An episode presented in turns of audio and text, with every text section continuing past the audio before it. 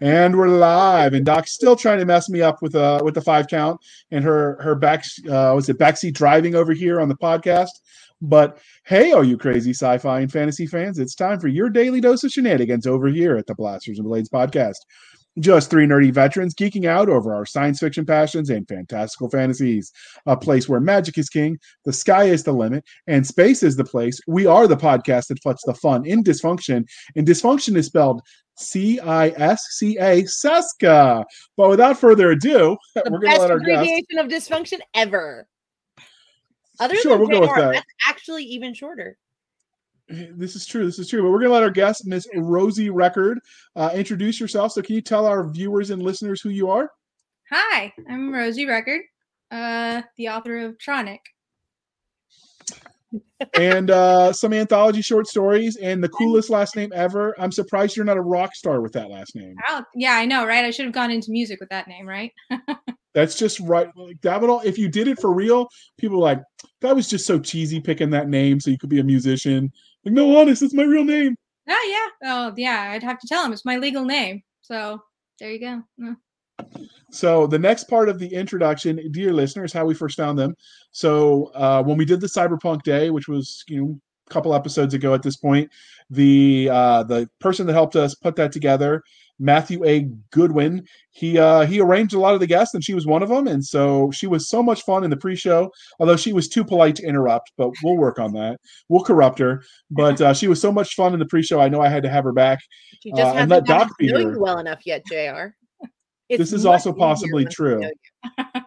know you. Yeah, that's that's probably true. But uh and I knew I had to get Doc in because she says we need to we need to talk to more ladies. Apparently she she thinks the sausage fest is not for her. Well that came out. Phrasing was bad, but we'll just move on. Doc, ask her the religion questions.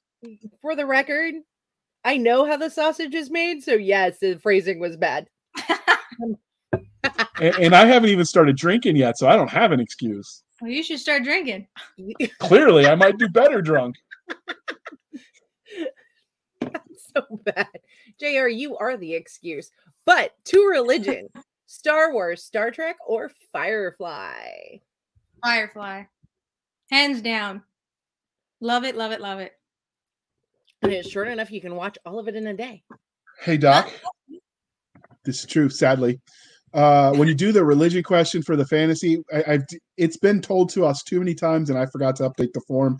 Apparently, it's unfair to have Lord of the Rings in there, so you get to add that on the fly, fix uh, another property because apparently nobody compete with can compete oh, with so you Tolkien. don't want me to do Lord of the Rings. No, apparently it's not fair to the other authors who who write fantasy. So you get to make it up as you Okay. go. Try not to break your brain. Game of Thrones, The Wheel of Time, or The World of Valdemar by Mercedes Lackey. Didn't even have to skip a beat. Game of Thrones. Oh, go on. Why? Well, I mean, I could only get through the first three books, and then I was like, "Man, you are way too dense for me. I can't do this anymore." But I love, I love, I love his writing style. I love his world building. That man can go off on tangents, and you just are like along for the ride, and you love it. But and then the shows, the show was pretty good. Um, they lost you at the end. I think most, You know, it was a great way to beta test how to end that series. Yeah. So, did you uh, do you like Grimdark? Then is that why you like it? Because a lot of people that don't, it's because they don't like the everybody I care about dies sort of thing. Oh, I love that. No, I, I. Nobody gets out alive.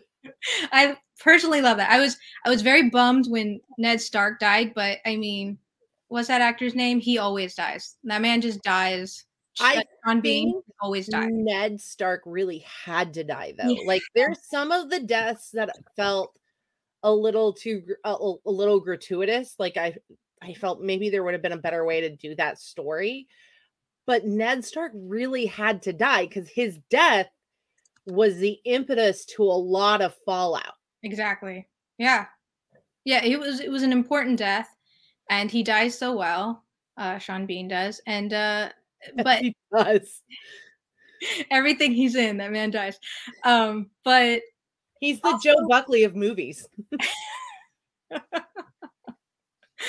but I I love uh you were saying gratuitous deaths and I was like I love those too. Um I am a fan of I am a fan of characters just just being off because then you know lots of times it can get stagnant when you have your same people and uh, when you kill someone off it changes dynamics you bring in new people it's just it's it's a really good uh, vehicle for storytelling and and i'm i'm a little bit of a dark dark person. So if her therapist wants to listen to this episode should i send this to jennifer? ah, tell me about your childhood Oh no. we had somebody on Jennifer Blackstream who has a background as a therapist. did it go did it go interesting? Did it It went interesting, man. Poor JR. He he took the brunt of it. So the, the episode in question was writing badass uh, females in in sci-fi and fantasy.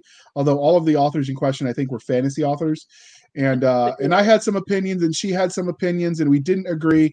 And she got a lot of thrill every time she said you're wrong jr because Cisca would start giggling and it sort of spiraled from there. I think that became I, I could have said that the water was wet and they'd have yelled i was wrong just because they were having too much fun. And it continued in the post show. That's where that actually came from. She she did that on that episode. No it continued even at dragon con. I, I like it. I'm here for it. All right doc okay. So, as you know, we love both sci-fi and fantasy, but which one was your first love? Oh, see, you know, I was asked this before. I don't remember my answer. I I would say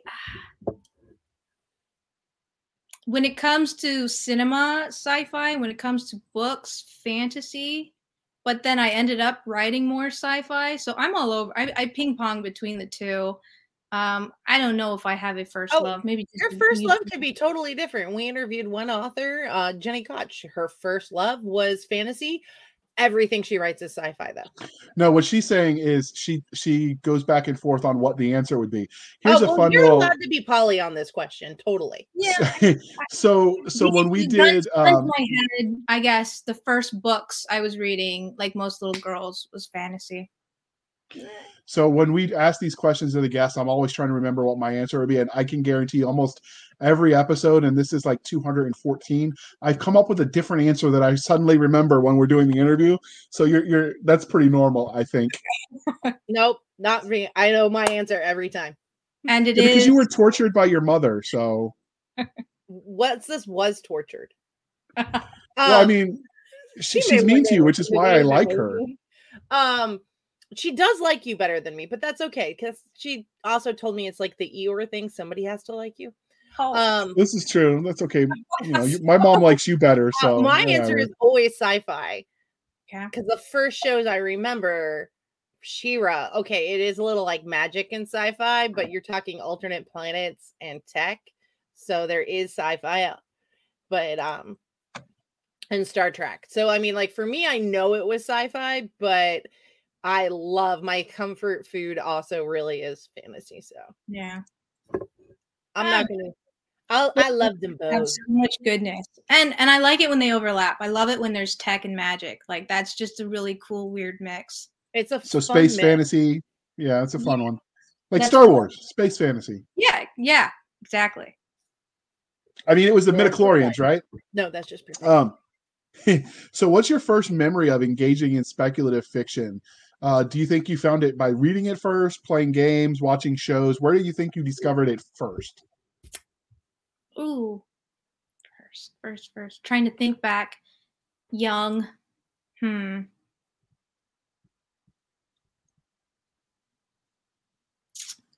I don't know. Um, it was probably probably probably TV. Okay. I'm trying to think. Um, see here here's like put me on the spot trying to remember childhood memories trying to remember the firsts. Um i don't know. I i i remember really loving some books about drag and mccaffrey. That's Pern. yeah yep the pern. Um i remember those distinctly and i was fairly young when i started i was too young because that woman gets very descriptive which some... is very surprising because if you read the Tower and the Hive stuff, she is not descriptive in that. Oh, but, really? The only one where she really got descriptive about um adult interactions were in the Pern books. Oh, well, I was lucky then That's that, that was my that was my intro to a couple of things in life. Um, I'm sorry. I uh, read an entire series because as the uh, first book was dedicated to Anne McCaffrey and it was about dragon romance, so I can't say. Dragon Romance. Yeah, it's just um that that woman has won so many awards. I was I was just reading her wiki page recently, and it's like she's like the first uh, the Hugo Awards and everything, and it's like wow, that's just good on you. That's right. That's good. Um, I- that's the first thing that comes to mind. But I, I I know for a fact that I was watching all kinds of you know fantasy and sci-fi type movies when I was young and those those influenced me and and and like sucked me into that that magical world. I'm pretty sure my parents were Star Trek. Uh, they were playing Star Trek all the time. And yeah, Okay. So, what is it about speculative fiction, the umbrella genre that covers all the cool things that you love so much? that's too big of a question, man. it's like, what do you love about every uh, like, imagination? Like, what do you love about food? right like everything i just like just the fact that it opens up this this world to you um it's it's a window into people's imaginations and some people are actually really interesting when you're surrounded by people that aren't and all of a sudden you read a book and you're like oh wow like this person has this incredible fantasy sci-fi world and all these cool people. You get to meet different people different characters with different thoughts and you're just exposed to so much. And i mean you can say that about anything fiction. Yeah just it just opens up so many different possibilities and ideas and Okay. So the, the the joy of open-ended questions is we see, you know, we give the person room to to do their thing without um sort of leading them along the primrose path to get the, the right answer. Um and it, it makes it a lot more it makes every makes every interview unique because you never know what you're gonna get. Like a box of chocolates. Um I, I, mess up stuff like that all the time just to see Doc's face. It's hilarious. So, how did your love of speculative fiction, sort of the umbrella genre, transition into you deciding, you know what, I'm going to put pen to paper and write stories in this space? well okay mm, I, I i've always loved to write since like i remember as far back as second grade you know when we would get assignments writing assignments i was that nerd who you know like doubled up in the lines and then flipped the page over and was right in the back. And you know the teacher's like oh this is great. Like lots of thoughts here kid. Um and and i just always really i just always really loved to write. I don't know honestly you know if it was inspired by anything eh, like external sources as much as there was just something inside of me I just had all these things I wanted to to write about, and then I kind of lost it a little bit. Um, you know, college, right? And then you're focusing on research papers, not fantasy yes, world I know. like that. I- I'm sure everybody knows. College is wonderful, but if you're a really big reader, it's like a dark time where you don't have time to read. You're not reading Yes. anything you want. Yeah, you're just and, And you know, that that is a very dark outlook to have about college, but so if you're a reader, it is so true. yeah no it, it really it really is and and and when you're like busting out 20 page research papers on what something you know the history of the origins of a word or something it's like it it makes you f- formulate yourself oh you, oh dear you- God, what was your college degree in? linguistics Oh, that explains that. i mean So- i did love it but you know That's So I had- I, my degrees in health science and one in chemistry, so I'm pretty sure you oh. wouldn't want to have had to my reports either. I, I had to. oh i do love science but yeah no So I, I studied. shush. Anne's Anne's degree was in linguistics. oh Her her degree was in Slavic language studies. That's right. That's right. I remember reading that. Sla- I was like, Sla- "That's very specific, girl." It, it was very specific. I, I remember reading it and going, calling my grandmother, who was a linguist, and going, "What does this mean?" Why would anyone do this? So so we had classes like that as history majors. We had to take the history of history, which is like looking at the etymology of a word. Only Yeah. you're, you're studying not history as it happened, but history as it was interpreted throughout the ages. So it is Very uh, meta. like it's right up there. It's very meta. I, I made the um Interesting. the privilege of so you started off with 100 and then they took points off every time you got something wrong. I have the record for the lowest grade for our final paper in the school. Now obviously you get a redraft. Why am I not just a rough draft. surprised? i got a perfect score on my read my second draft so uh, I, I don't mind.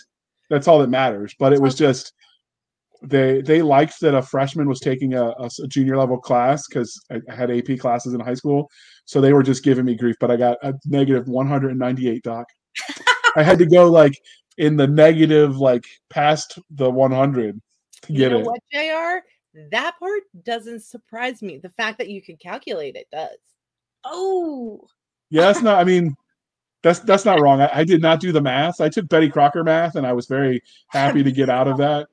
Like you know the math for non-majors? I snuck into the one that they put all the football players in. Those were the math classes i took. So yeah, you know, addition, subtraction, fractions. That's all you need. my my favorite memory from college we had a MECEP in the class which is marine enlisted commissioning education program which is basically the former enlisted people they send to college. And we're doing one of those math for idiots classes. And she's telling us how we're going to need this calculating interest and all of that as adults. He's like ma'am i've been on my own for 14 years paying my bills every month faithfully and i have never once used this. And there was just clapping all throughout the class. I'm like that guy was my hero that day Um, I Yeah. got in trouble when I asked uh, when my teacher asked me why I thought trigonometry was important because I gave the answer my retired colonel uh, grandfather gave me. which was So you know where the bombs are going to land. excellent question. He was an artillery officer. What? So, so what did she say to that? And then we'll get back to to Rosie. I'm sorry, we're we're just having fun, right? He he um, Okay.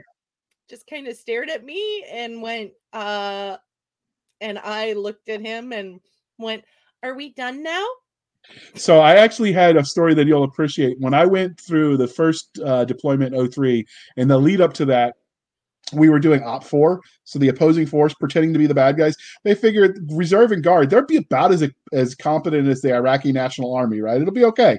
It's a good one for one. And we were doing a defensive action against the uh, the 101st and some of the the British paratroopers, and uh, they they had us all in position. Like these are the foxholes, and then all the sergeants said, and that was when it was you know PFC Handley. Uh, all the sergeants were like, "We're going to go to the bar. We'll be back in uh, two hours when the event's supposed to start." And they just left us to dig all the foxholes. Well, the 101st position was, well, war doesn't necessarily start on your timeline. So they attacked early.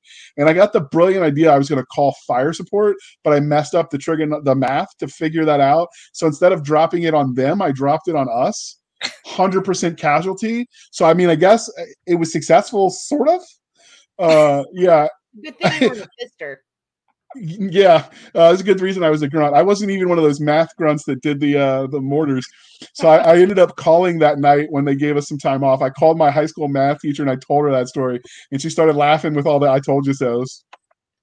love it. Anyway, we're, we're we're not here to reminisce. So uh, Doc, get back on track. It's all your fault. Jeez. I- I love the trigonometry stories. It's great. Somebody has to like trigonometry. Yeah. so um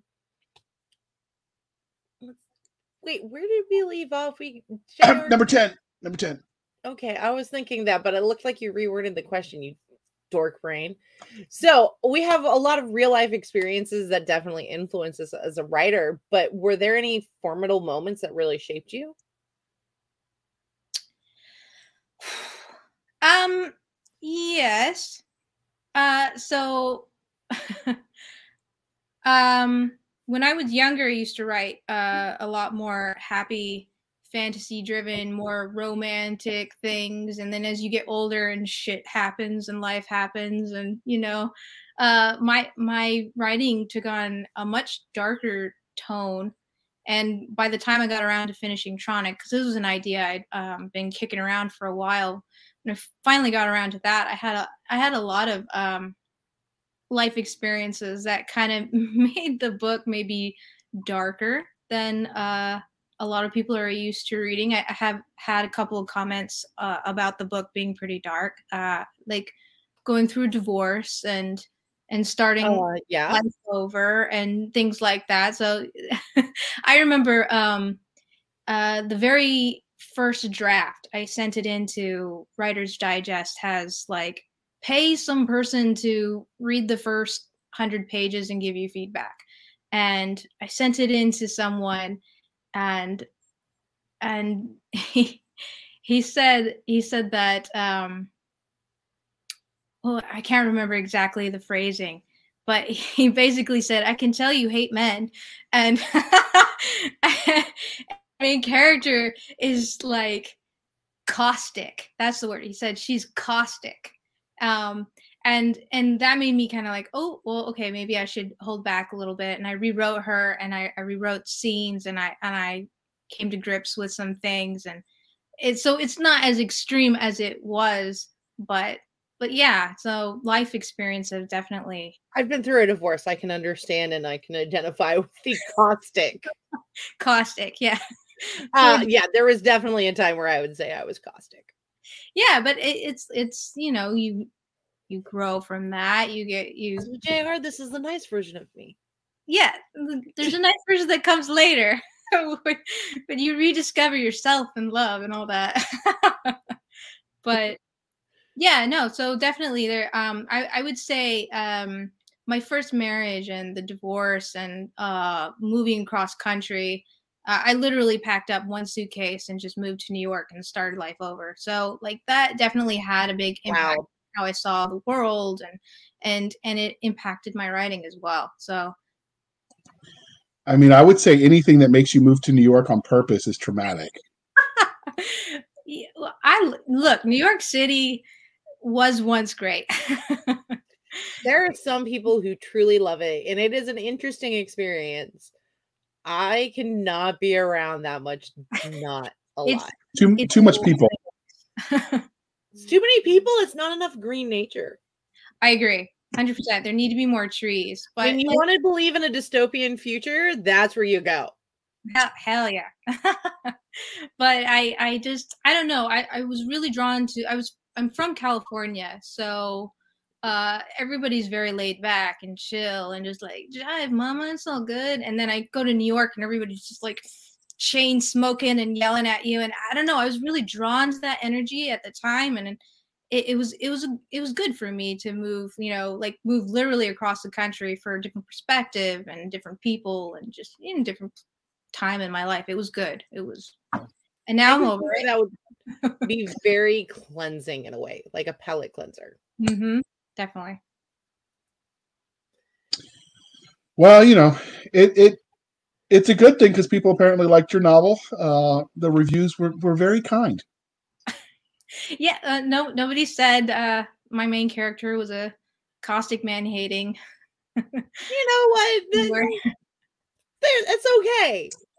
It's okay. Sometimes we need that. We all go through that phase, man. If you And- and- haven't met that, gone through that phase, you haven't met men yet.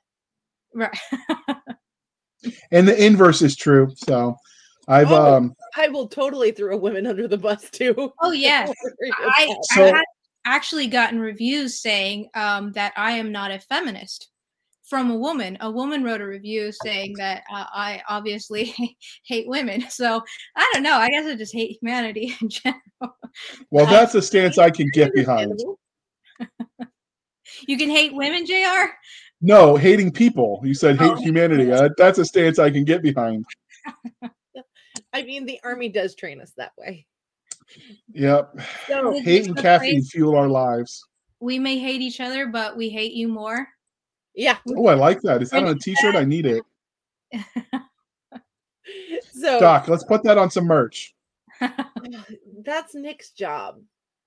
All right. Next question, Doc. Okay, so a veteran fr- friendly podcast, as we know, we are. Um, but did you serve in the military? I did not know. So, but JR was gabbing at me and he told me you definitely had some uh, experiences because it does not, the military does not leave any of us unscarred, but it does not leave anybody who interacts with us either unscarred. That's very true. Yeah. Um I my father was Air Force. Uh I, I don't I don't know that I have a lot of um scarring from that, you know. Well, I mean, sitting in a chair is really not hard. No, no, yeah, But- and he's an officer, so like double sitting. Um, but then my my first husband was a marine, so I I I have been exposed to the deployments and the base house living and you And know the Crayola markers and the crowns. all all of all of that and and yeah and I, I would say that that um has had an impact on eh, on the way on the way you see things just being exposed to those types of people uh it di- different people than from you know when you when you grow up there are certain people in your neighborhoods and certain outlooks and then then you meet people who are in the military who have seen things who have been not so great places and you, just hearing their experiences and seeing how that impacts them and their ideology and their lives and everything like that and and you know i think most writers are are listeners. They're very for the most part kind of empathetic and just very they they like to absorb other people's life experience stories and that translates into their writing so yeah that that that definitely that part of my life impacted me in my writing Okay. So, So- have you had any fan art? We're transitioning into things from the fan angle. no no fan art yet I'm What are you? Okay, so but you're also a very new author. yes yeah So, what are you the most excited to see on that fan milestone? Is it going to be somebody like running? Uh, you've had it, has somebody asked for your signature yet? Mm-mm. Uh, we need to get you out because I'm sure I know where you, we can do. find people. I'm a I'm a little bit uh, recluse. I, I work from home, so you know, like I'm not out and about and all that. But it was it was a fantasy of mine, uh, because when I was in New York, I, I I published the book last year, and I was still living in New York at the time. It was a like a, hope in the back of my mind that I would be riding the subway, and then I would just see somebody with the book cracked open, just reading it, and then and then I could just like just smile to myself, not say anything, but just smile and be like, ah, that's my book. Don't worry, it, there is still time to make that happen. So if people have listened to this this book or this book, listen to this episode, and they're like, "Man, this ep- this book sounds great," and they go and buy it, uh, and they like it enough, they want a signed copy. Is that something you can do? Are you set up to do that yet? Like with a PO box and a no, I, I am not. I actually don't even know how you'd go about doing that. Um, unless unless I would be selling signed copies from my website. But I think there's like a non-compete with Amazon, so right? not for print. not for print. Okay. Nope, print you can take it wide. It's it's that that only applies for Kindle Unlimited and for ebooks. Okay. Oh, see, So- know so you can even sell your your books at Barnes and Nobles if you wanted to. Oh, all right. But so this is the part of the interview where we talk about everything you have written, Rosie. Uh, can you give us the Reader's Digest version of your body of work? And what are you drinking? That looks interesting in the bottle. It is Hershey's Yuengling. Oh wait, I'm spinning it. the wrong Cool. way. Yeah, Okay, So- that's an Yuengling I want to try. it's delicious. I would- I'm I would not try big that too. Yuengling person. I know I have a friend who's going to hate me for saying that, but I want that one. I want to try. I that. mean, yeah, Yuengling is whatever, but this Hershey's, mm-hmm, yes, no, that sounds amazing. highly recommend. Yeah, we'll have to add that to the to the tasting that we'll we'll eventually do. We figure if we ever get big enough where we have a like a fan meetup with the podcast, it will have to be over booze because we talk about it all the time. Enough that some of my friends that listen are like, "Do you have a problem? Like, do we need to talk to somebody with an asking if intervention?" You had a problem. They were asking if I had a problem. Oh, subtlety! See, it went right over my head. Yeah, I said yes, I do have a problem. It's named Jr. okay, okay. So I know you've got um, Tronic that's out because you are new, but haven't you been in a few anthologies and had some short stuff published? Uh, yeah, I just had uh, a short story published in a, a s- uh, an anthology, um, Deadly Enhancements. Uh, I wrote a short story called uh, "Thank You for Caring," and actually, it is um, in the same world as Tronic.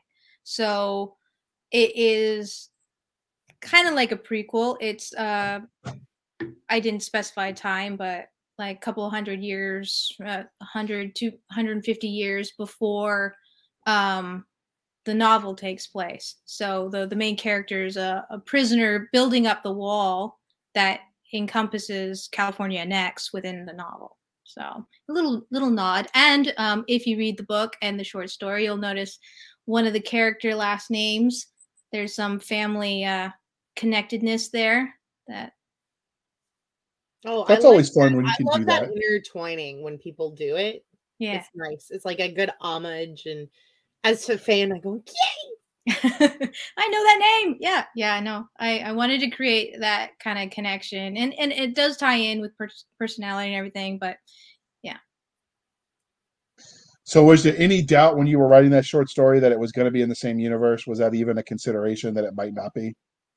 yeah, so when uh, um, Matthew A. Goodwin reached out um, and asked me to do it, I, I was thinking of something completely well, not completely different. I was thinking of a different direction, and he mentioned, you know, you could you could make it kind of like um connected to or nod to your book that people and then once he suggested that i just kind of took all of the random thoughts that were ping-ponging in my brain and just like smushed it into to the to the california next world. And and i think it made it stronger and cooler so it was a really great suggestion on his part. But yeah originally because i wanted to do something just more generic black mirror type story and then mm-hmm. with his suggestion it, it, it was more focused then Yeah, he has a way of convincing you to do things you might not have otherwise done. Like Yes. somehow I volunteered to host his an- anthology for him, and I don't read or write cyberpunk, but we published it. it's the only anthology I published where I don't have one of my stories. But uh, yeah, so that's that's not surprising. Uh, he said he'd work with me next year, give me uh, an outline that would fit with the cyberpunk uh, aesthetic. Oh, oh so so you're doing another anthology next year. Yeah, he's already convinced us. I don't know how that happened. Uh, somehow we were talking MilSF, and he goes, "Yeah, you're you're doing next year's too, right?" I'm like, "Oh yeah, sure." Wait, what? It- it's it's part of his charm. yeah he has So- a way He has he has that way about him. Uh, I've only ever met one other person who did that, and uh, if him and and um, Casey Azell ever became friends, the world is just ending because they'd convince all of us to do things. you know, I could arrange that. Yeah, I don't know that humanity's ready for that level of uh, of shenanigans just yet. But so obviously that all watch. yeah, so that those all sound fascinating. But here today we're going to talk about Tronic. So where did you get the premise for this universe? You mentioned that it kicked around in your head for a while, but was it psychedelics, a Ouija board, too many uh, expired, I don't know, whatever people eat California, tofu and avocado? bad avocado was the yeah was the origin of this. No. Um yeah no I, I i think i first started thinking of it, it started with the character first. Um and and I, I thought of it when i was about maybe 16 years old and the story has changed quite a bit since i was 16 thankfully. Um but it, i wanted Two years will do that to you. yeah. Yeah right. Then i i just i had this idea of this this person this tough this tough woman who you know it's it's cliche really the storyline like a, a woman who notices something is wrong and then does something about it right? The, the corruption in the world. It's nothing unique but i was just building this character over so many years and and and she she kind of stayed true from the 16 to the shoot i don't want to say when when i finally published her um 21 because you're drinking a Yuengling. over 21 i'm over 21 uh by a lot and uh but she she pretty much stayed true and uh, but the the story grew from the story grew from what it was it was like you know something to do with the water source and i i don't remember details but it always remained true the, the character always remained true and the theme of you are not in control um, and no matter how deep you dig into life you you don't know all the answers and you never will. And just this idea of like um i'm in control of my destiny i'm in control of my life and my decisions like that kind of hopelessness was always was always a baseline even from when i was 16 i guess i was a little little dark and emotional back then too. But goth and emo, I get it. Year olds are by definition angsty, I, I and if they're not, they're hiding something. I think that's true. I think all, all teenagers have that angst. Um, but that that that remained true, and it's just the the mechanisms and the the world and all of that changed. Um, so I guess I don't really have a direct answer. So there's no uh, no no rotten avocados that started it all off. but now you've got the uh, the impetus for another story. Like, oh, it was the rotten avocados, and start from there as a writing prompt. I gotta I gotta write about avocado. I mean, you know, it's California next. I mean, California is all about avocado. So I don't know how avocados and. So they do have some very good wine. Avocado wine. Oh, I would drink that. no wine. No. But there's really good. I like wine from Lodi. That's okay. going out to California is wine. There's good wine in Lodi.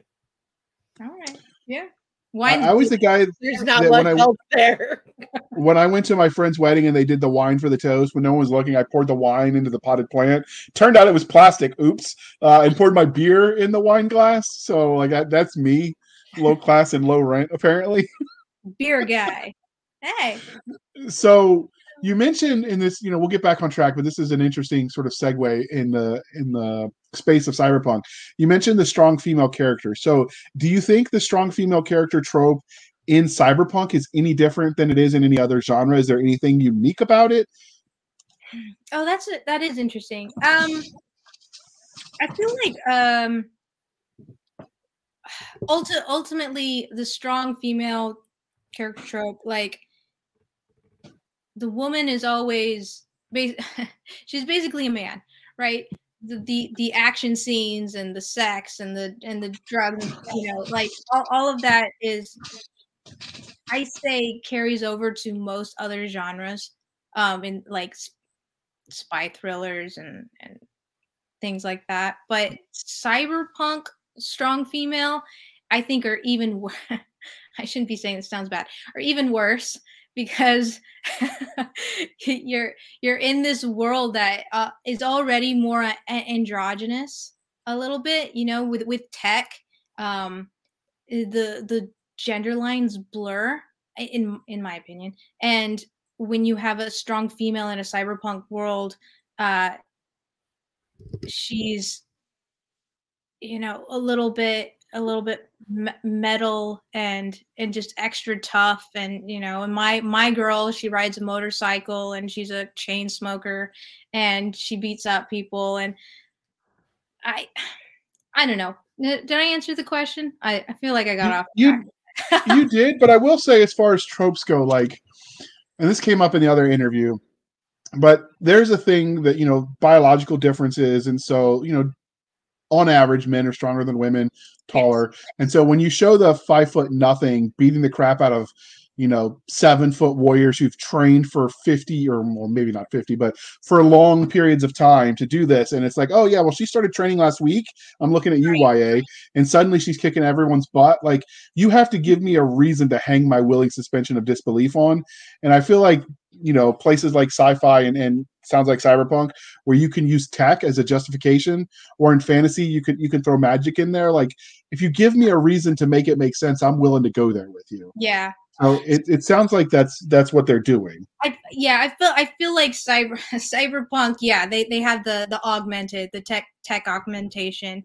Um my girl does not have that and she gets her ass beaten. So she can she can throw a punch but she also gets she gets fucked up lots. So that was my like my attempt to make it more realistic because uh, like you said the five foot nothing beating up a, a giant dude it's just it, even if they were the same size she probably wouldn't be able to beat him up because you know yes biological differences women are are not built the same way and and i i didn't i didn't want it to be cheesy and and have it go that way where it's like no no justification she just she's just this badass. But so she does get, she does get her ass handed to her several times. Um, but but she still does have um that very male side to her, you know, that that just itching for a fight kind of attitude and um anarchist kind of vibe right? That i that i feel is a little tropey. Like and like i said i shouldn't be saying this about my book but i mean tropes have their tropes have their reason. They exist because people like that right? So like yeah, that's not necessarily yeah. a bad thing. Um but all right well i've distracted enough we're going to pause for a moment while we shamelessly shill for the man and uh, and this time the man is actually me but we're going to play that commercial uh interlude 35 awesome stories started by one kick ass meme. It started as a joke. Storm Area 51, they said. They can't stop all of us, they said. But all laughter has stopped when the U.S. Air Force mobilized and pulled out the big guns. However, relentless mockery and derision by the media and the powers that be pushed the dweebs and alien enthusiasts too far. What else were they supposed to do? They said why not and showed up, determined to find out what secrets were hidden behind the walls of the clandestine government facility. Are you brave enough to buy this anthology today? If you are, find out what the government wants to keep hidden. Read Storming Area 51, a Bayonet Books anthology. You didn't right. tell me you were doing that one. Yeah, but you you got a story in there, so I figured it would be a cool one to do today. I know, but that's why it took me by surprise. That was the point. Although, if you had peeped down at the bottom, I did write on the show notes what uh, what the episode was going to be. but read the show notes. That's something you should want me to do. That's very manly of you, not reading directions. I skew gender roles.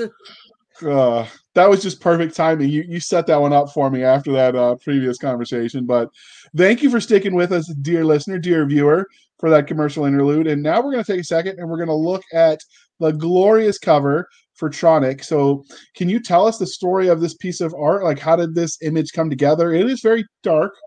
Um, I can see all the colors though, so I appreciate it. Yeah. So, um, this was a gift from my husband.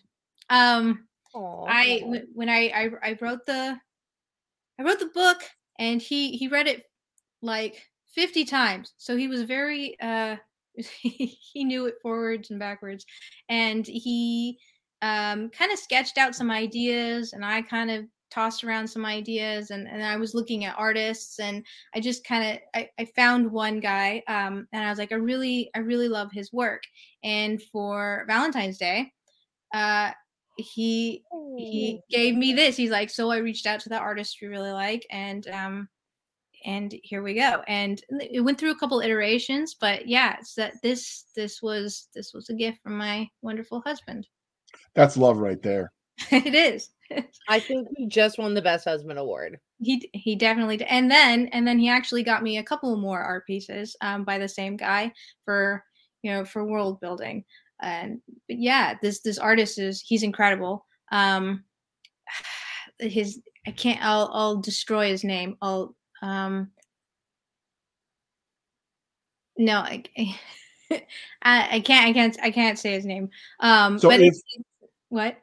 if you remember uh, and you want to give us the link for his uh, information if people want to check out his artwork we can throw that in the show notes. Yeah definitely. I'll, I'll send you some links for him because he i mean he's incredibly talented um, and he did beautiful work. And I love, I love, um, I love how he um, he drew her face, and a lot of people were like, and and the artist didn't. He interacted with my husband only. He never talked to me. He never saw me. Never nothing. And people people have commented that the character actually looks like me a little bit. So kind of worked out. I was like, oh, hey, a little bit.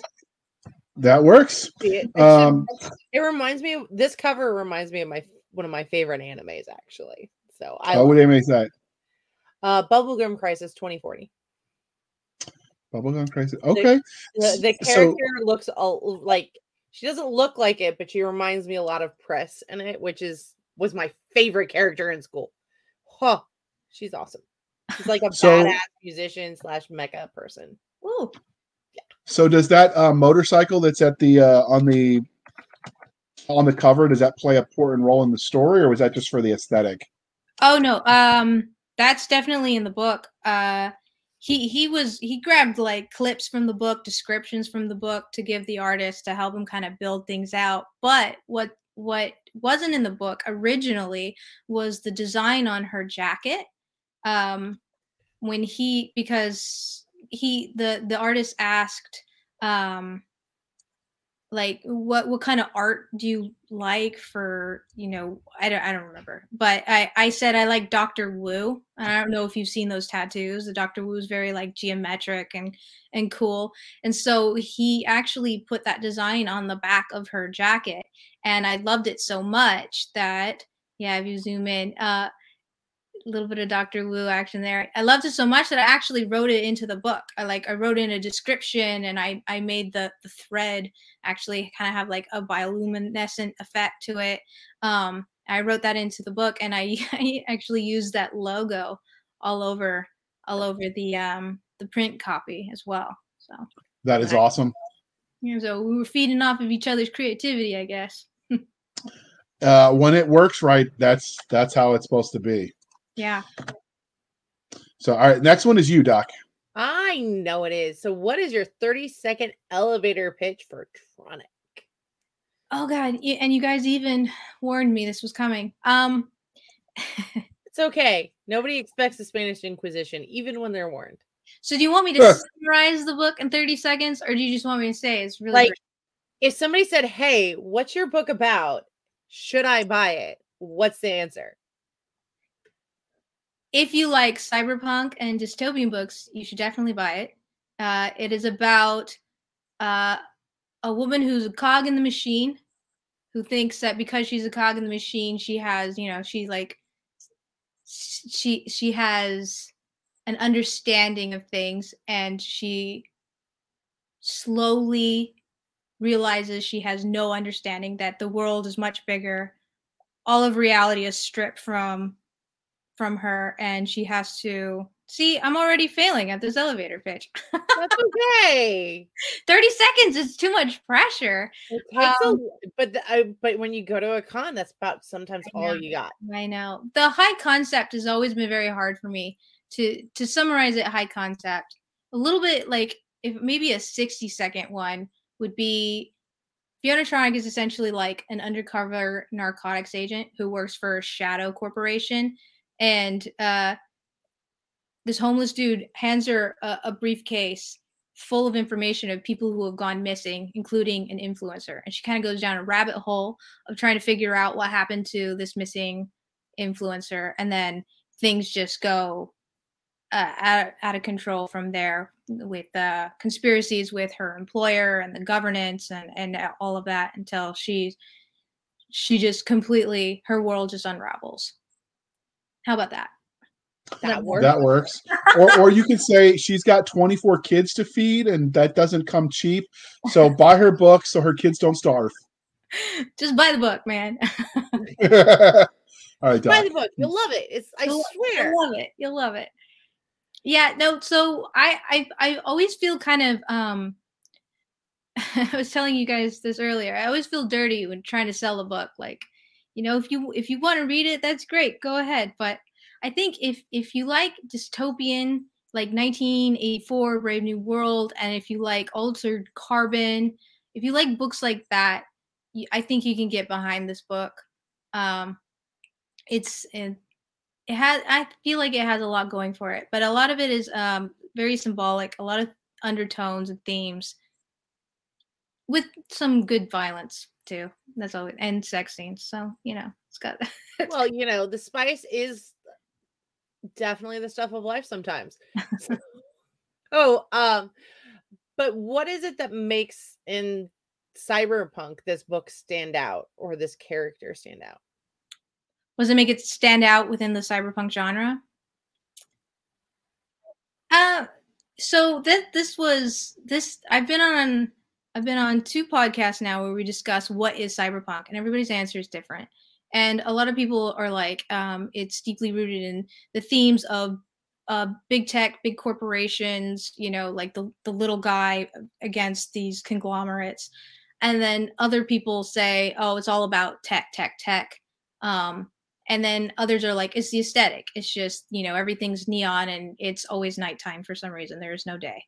And I feel like I I definitely have nods to, you know, the little man against corporation, but she's working for the corporation too. Like there's a lot of it's it's not as um it's not as straightforward David Goliath set up. Um and it and I think that's pretty realistic though. Right. I wanted it to be, I, I didn't want it to be, I don't want to say the word cliche, but I, I didn't want it to be tropey in that way. Um, I wanted everything to be just fucking gray. Everything just super ambiguous, you know, like, is she a good guy? Is she a bad guy? Is the corporation good? Is it bad? Is the government good or bad? You know, and everybody, I believe everybody has facets you know multiple sides to them. And i wanted to i wanted to write that. I wanted to write a very complicated world complicated system complicated people. Um and then i do love the aesthetic of cyberpunk. So it is that um what very gritty vibe. Thing there is neon. But uh yeah so so the aesthetic i personally really love and that's all over the book and there is a nod to that the you know the little guy against the machine. And i think all of those those make up cyberpunk. Okay. Genre. Eh, yeah. So, So- which, go ahead. I was going to ask which tropes you really pulled from for creating this. well the i feel like the, the strong woman is, is one trope that you see a lot in cyberpunk more so than other genres. Um i do that and then uh you know the the neon soaked world is definitely a trope i pull from. Uh there you know the the, the world does have daylight and it is it's also a very green city. Like everything is covered in in vertical gardens and plants and um it's kind of like a, a green utopia that only in california would make um but it does have you know what i mean um but it does have the neon vibe and then uh and then like i mentioned the kind of there is the the shadow corporation element and the government you know big evil government element and she's kind of like not exactly going against them but you know kind of Was diving there, them. Is there like a clear cut bad guy in the story though? there is one there there are two bad guys um but it is more you know the whole man versus man man versus nature man versus system this is definitely uh man woman versus um system man uh wom- versus world you know Mm-hmm.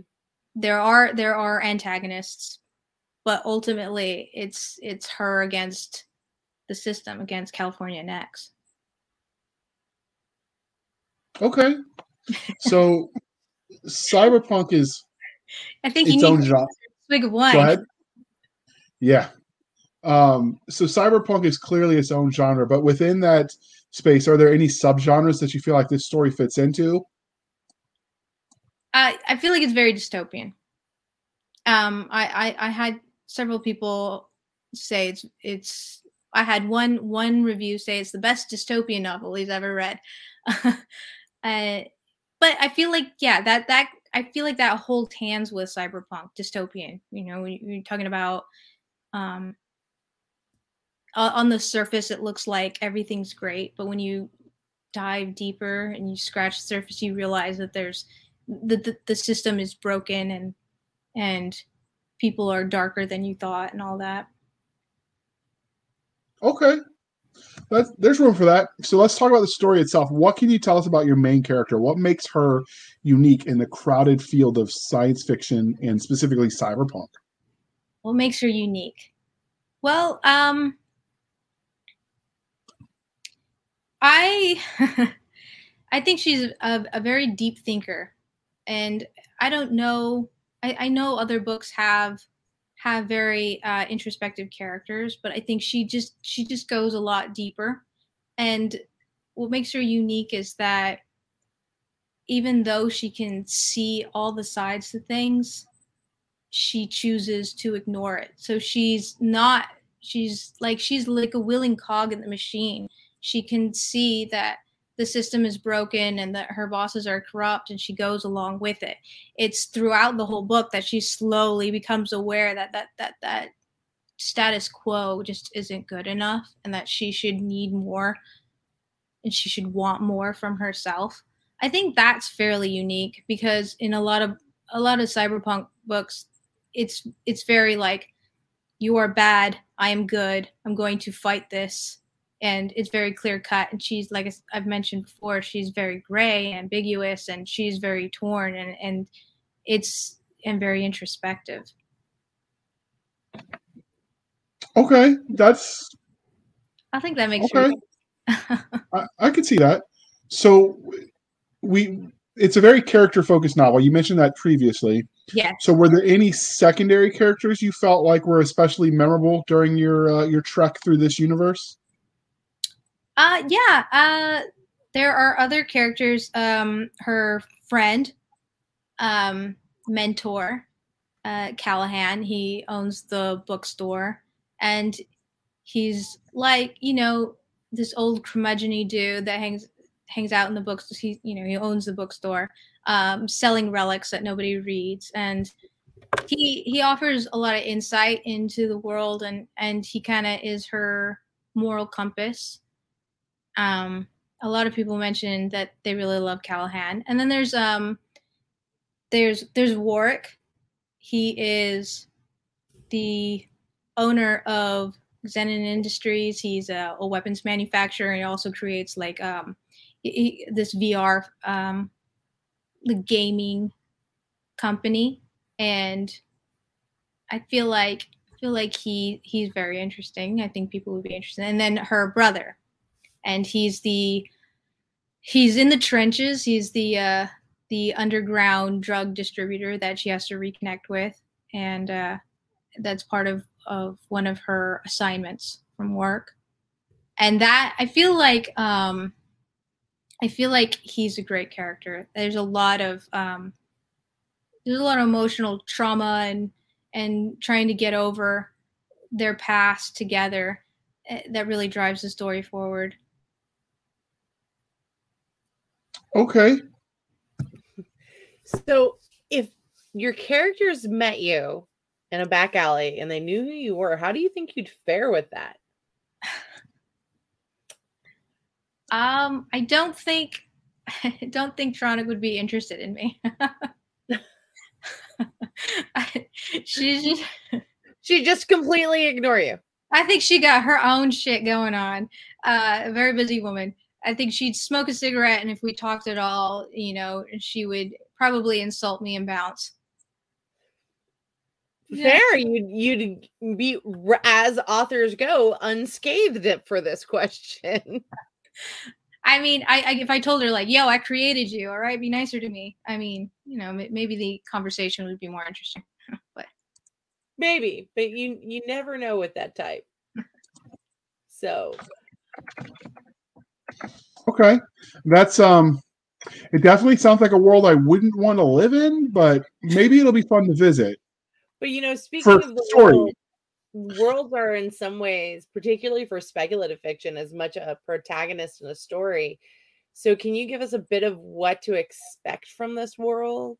Yeah, hundred percent. Um, the I personally love world building the most, and eh, when reading books, if the world is cool and the story's like whatever, I'm totally in for it. And I was like, eh, I don't care about the story. That's you know, everything else is great. And uh, if it's if it's the opposite, if the story is really engaging but the world's kind of lame, I might not finish that book.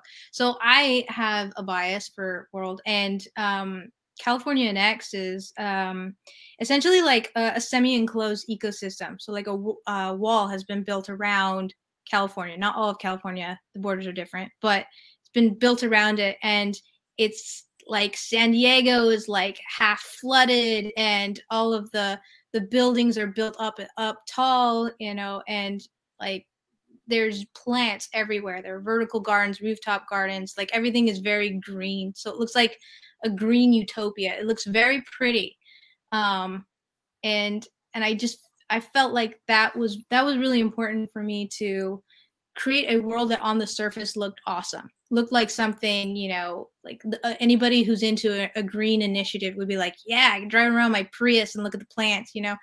But when you dig deeper um it's it's corrupt it's broken it's you know and and this is where the character lives. So she's able to look at everything that's beautiful but because she is in the drug world um and and sees things differently and kind of has um, more insight into the inner workings of everything. You know, she has like this perspective of the world that's kind of incongruous. You know, it's like okay. So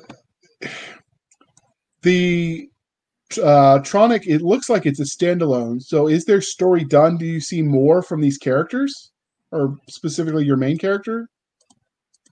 Uh, yeah, I think there's potential. I'm currently working on different books, but I, I there is potential for other stories.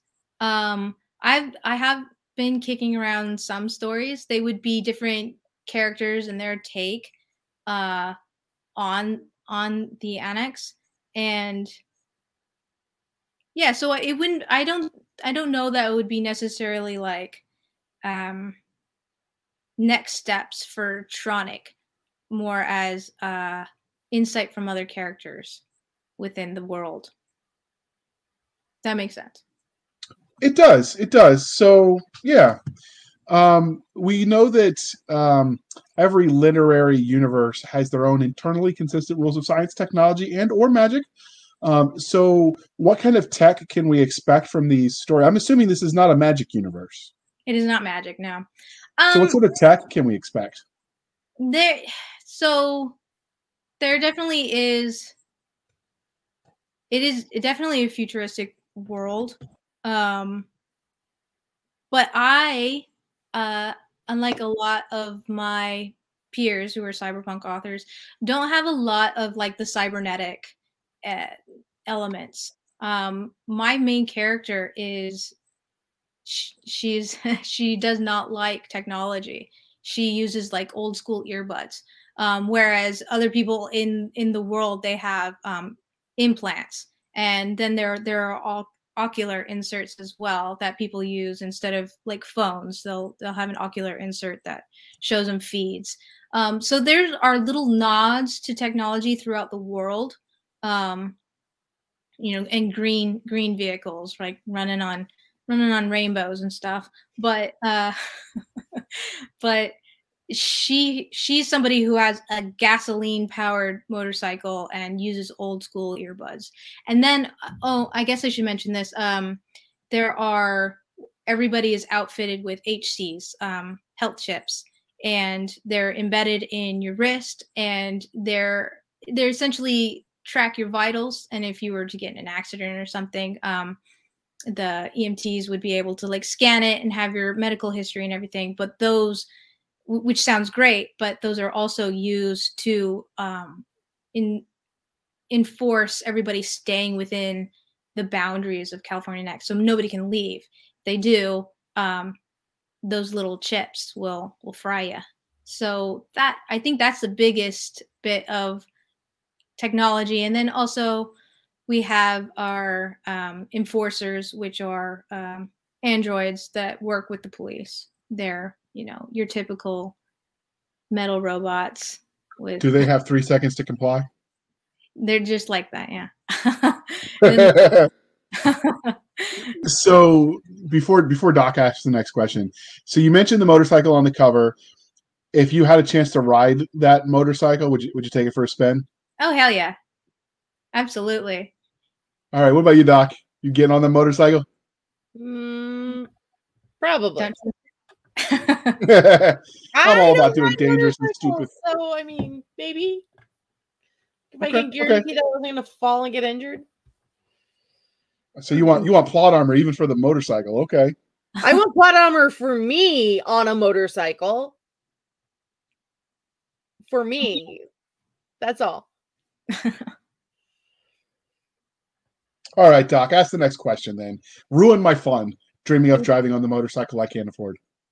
You know what, Jr. You can dream about it all you want. I'm not going to monitor that. That's between you and your mother. Uh, that's just low, Doc. Just move it along. Ask the next question. podcast with the mom jokes. oh, of all the tech in this universe, what is it that you would want to have for daily use? Have for daily use. See, so I I mean, it doesn't, you don't have to use it daily, but what would you be like? I'll take this and I'll keep this for me. see, I, I actually, uh, Jr. You asked a question in the last podcast about tech, and I was the one person who was like, I don't want anything in me. I don't, I don't want any of this uh, technology because, because I see how um, technology can go wrong. But I guess if I had to pick something, this this world, and I wouldn't even, I don't know if it would even qualify as tech, very low tech, but this world is very um very green. There's a lot of vertical gardens and everything, and and I described the systems and all of that. I if it's, I wish that technology was not necessarily for personal use, but like all over. Um, like you mentioned in, in New York City doesn't have there's not enough greenery for you, and it's like yeah, I wish I wish we had, um, I wish we had more of this kind of uh, rooftop vertical garden type. It is kind kind of a tech. I wish that was all over. Uh, as far as like anything like like inserts or augments, I wouldn't have any of that in me. I, I don't I don't blame you. I so I totally get that. JR has enough stuff in him, he probably wouldn't notice if anybody inserted any new tech into him. Probably not. Bunch of plates and bolts in you. Uh, just you know, shrapnel debris. Ah, shrapnel. But you know, that's the that's the funny thing with the army. They actually originally, when they my uh, chain of command put some of the awards in, they put was never in imminent danger, denied. As I'm like pulling pieces of the metal sometimes out of my arm. How'd that Uh, happen? gotta love the. Yeah, you know, I, I was just casually walking by a bomb, and you know, I was never in any danger, but it exploded. Oh my god. Gotta love bureaucracy. That's one of the things about red uh, about cyberpunk as a genre that appeals to me. It understands like the bureaucracy of and bloat of government and, and corporations in ways I think some other genres just don't seem to get. Absolutely. So I will, yeah, it's got that going for him. yeah. So does your universe? It, it's it doesn't sound like it would have you know aliens or fantastical creatures in it, but I'm gonna ask anyway. Is that something that's in this in this world? No, no aliens. Um, no, there, there's a cat and a dog in the book. So for all the animal lovers, I have the cat and the dog in there, and they're normal. They're not. Uh, the cat actually has been cloned a couple times, but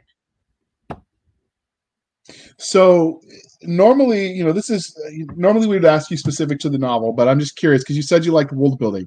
So if you were going to build a world that had aliens or mystical, magical creatures in it, how do you think you'd go about doing that? Would you let your nightmares inspire you, Mother Nature, created out of whole cloth, legends and lore? Like, how do you think you'd create those wee beasties? So that's an awesome question.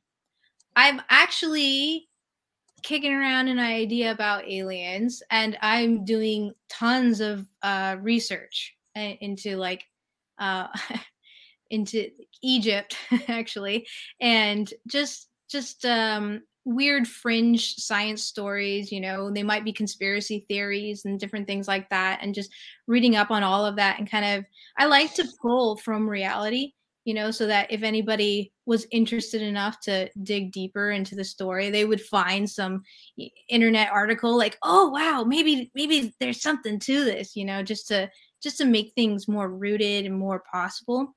Uh, but yeah, so creating creating an alien world, definitely lots of lots of research because there's so much out there and uh, there's so much speculation already. Cool, cool conspiracy theories floating around to pull from. I do love me a good conspiracy theory. Right? So while we're we're encouraging you to participate in the podcast, dear listener, when we share this on the face space, um, if you have a favorite conspiracy theory, leave it in the comments, and we'll know you actually listened to the episode. Because I'm curious, and all my conspiracy theories came true, so I got to come up with some new ones. So if you could help me out, we greatly appreciate it.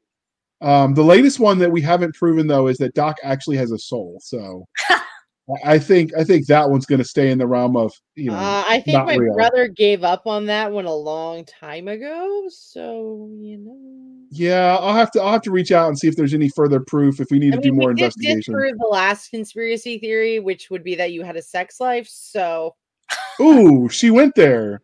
All right. So clearly the interview is winding down. The Yuengling has taken effect, or in Doc's case, the wine. Uh, but before we wrap this up, was there anything about Tronic that we didn't ask that you wanted to tell us? Oh no. Um No, I I feel like I've talked a lot about it.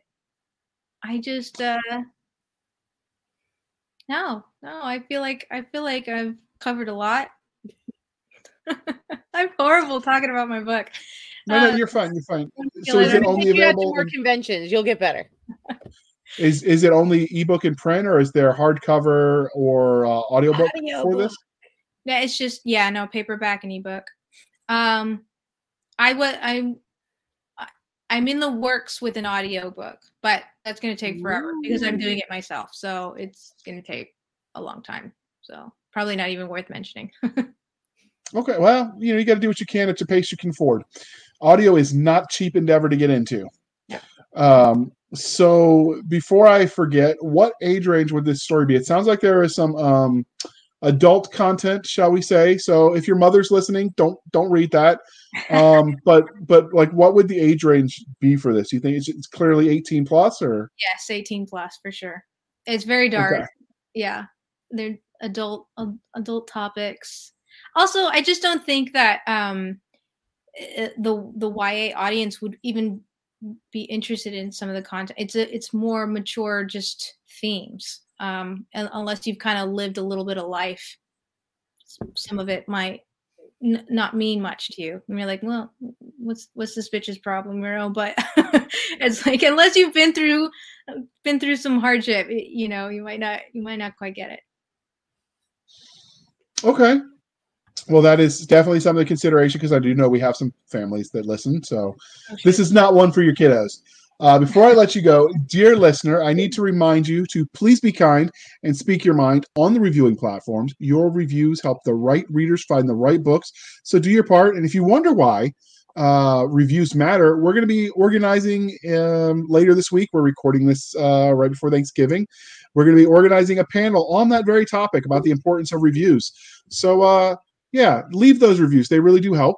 And um, uh, Rosie, how can listeners find you?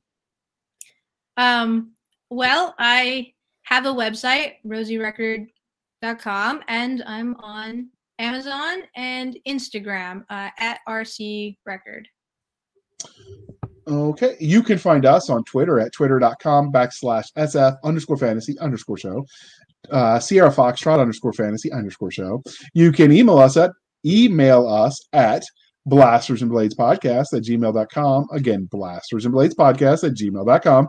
Send all of your hate uh, emails to Cisca at blasters and blades podcast.com. She wants you to tell her while everything she said was wrong, why Pern is fantasy, and everything nice about me. That's what she wants you to send her.